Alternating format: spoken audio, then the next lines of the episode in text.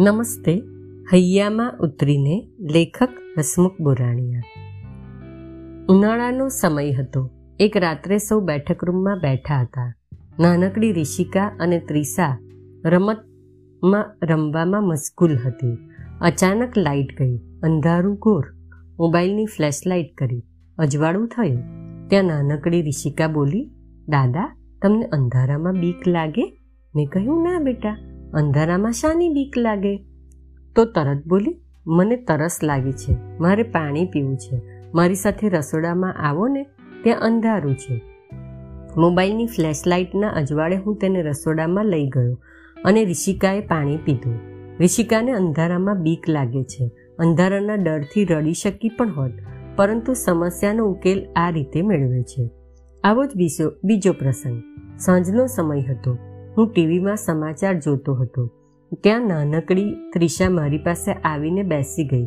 થોડીવાર પછી કહે, દાદા, તમે ટીવીમાં શું જુઓ છો? હું બોલ્યો, સમાચાર જોઉં છું.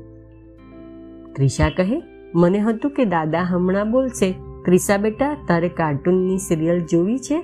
લેજો ત્રિષાના આવા નિર્દોષ વર્તનથી હું હસવા લાગ્યો અને મેં તેને ટીવી જોવા અનુકૂળતા કરી આપી. ત્રિસાને ટીવી જોવું છે એ સહજતાથી દાદાને આમ કહી શકે છે. અહીં બાળકની નિર્દોષતા, સહજતા અને વડીલો પ્રત્યેનો વિશ્વાસ દેખાઈ આવે છે. ઋષિકા અને ત્રિસા સિનિયર કેજીમાં અભ્યાસ કરે. એક દિવસ મેં કહ્યું, મારે તમારી શાળા જોવા આવવું છે. તો ઋષિકા બોલી, દાદા, હમણાં ના આવતા?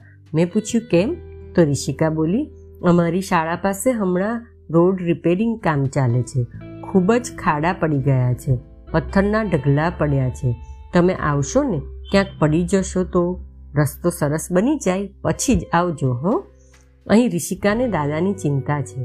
ક્યાંક દાદા પડી જશે તો? દાદાને વાગી જશે તો? માટે રસ્તો સારો બની જાય, પછી આવવાનું કહે છે. અહીં બાળકની કંઈક વિશેષ સમજણ પ્રગટે છે. આવા પ્રસંગો વખતે બાળકને પોતાની ચતુરાઈ, હોશિયારી બતાવવાનો હેતુ હોતો નથી. ઉકેલ કેમ મેળવવો તે પોતે મેળવે છે. આમ ઉપરોક્ત સંવાદો જેવા સંવાદો દરેક ઘરમાં થતા હોય છે. ક્યારેક આપણે બાળકને સમજવામાં અન્યાય કરી બેસીએ છીએ. બાળક જવાબ આપે કે ચતુરાઈ દાખવે તો આપણે ખોટા લેબલ લગાવીએ છીએ. ચાલક ચાલાક છે, હોશિયાર છે, મીંડું છે, ચબરાક છે, વગેરે વગેરે વગેરે. મારી દૃષ્ટિએ બાળક એ બાળક છે. મેડમ મોન્ટેસોરીએ સાચું જ કહ્યું છે.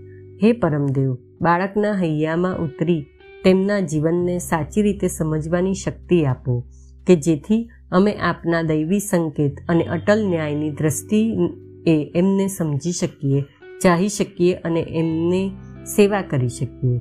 ગીજુભાઈએ સાચું જ કહ્યું છે, ઈશ્વરનો અનુગ્રહ એ સૌથી મોટો ચમત્કાર છે.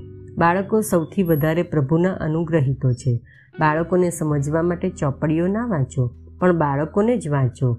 બાળકોમાં લોકો અને વાતાવરણને પારખવાની અદ્ભુત શક્તિ છે. અસ્તુ.